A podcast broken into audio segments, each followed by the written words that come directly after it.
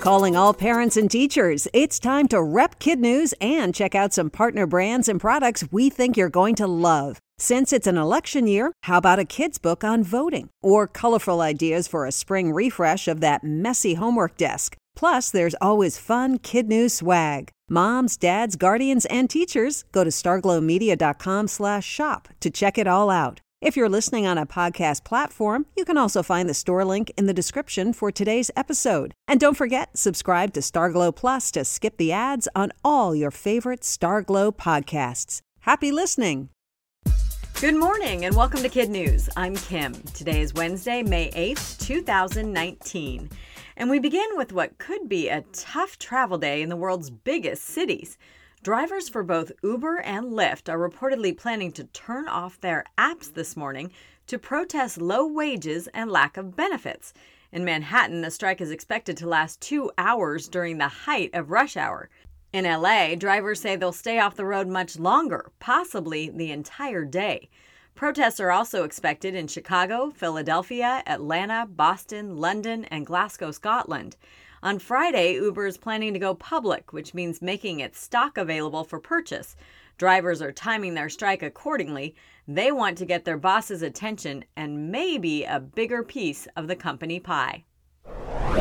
In late December, we told you about a 71 year old Frenchman determined to float across the Atlantic in a giant orange barrel. This morning, four months later, we can tell you that somehow, some way, Jean Jacques Savin successfully arrived in the Caribbean island of St. Eustatius, 2,900 miles from where he started. His homemade pod included a small kitchen, a bed, and a glass porthole to watch the fish below, but no engine. That meant Savin could only use the power of the currents to move him. The trip ended up taking a month longer than he expected. Still, he's reportedly in good physical condition and is headed back to France with his barrel, but this time both will cross the ocean on a boat. Today's the day we're expecting to get our first look at the newest royal and learn his name. So far, those in Britain are listing Alexander, James, Philip, Arthur, and John as the favorites. Another one getting some attention Spencer, the maiden name of Prince Harry's mother, Princess Diana. As of this recording, no one is sure if the couple will alert the media for live pictures of the baby or whether they'll simply choose to post his photo on Instagram. If they do, expect another social media milestone. Their It's a Boy announcement on Monday set a new Guinness record by getting more than a million likes in less than six hours.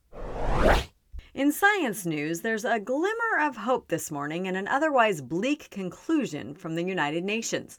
A new report on the health of the planet says that even though time is ticking, it's not too late to prevent the predicted extinction of 1 million species of animals and plants in the next few decades.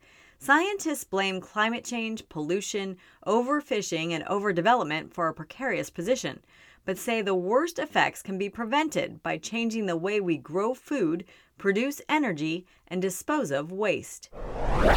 In sports news, 26.2 miles. That is the international standard for the length of a marathon, unless it's held in Belfast, Ireland. At the Deep River Rock Run this past weekend, participants wondering, will this ever end, had good reason to doubt. Apparently, the lead car took a wrong turn and added an extra third of a mile to the length of the race. It may not seem like much, but after 26 miles, every step counts, as does every second. Organizers have since apologized and are adjusting runners' times to reflect the correct distance. If the Washington Monument is on your must see list, you'll once again get your chance.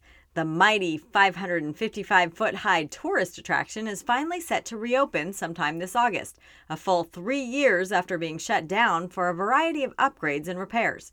The monument was originally built in honor of President George Washington, and when it was officially dedicated in 1885, it was the tallest building in the world.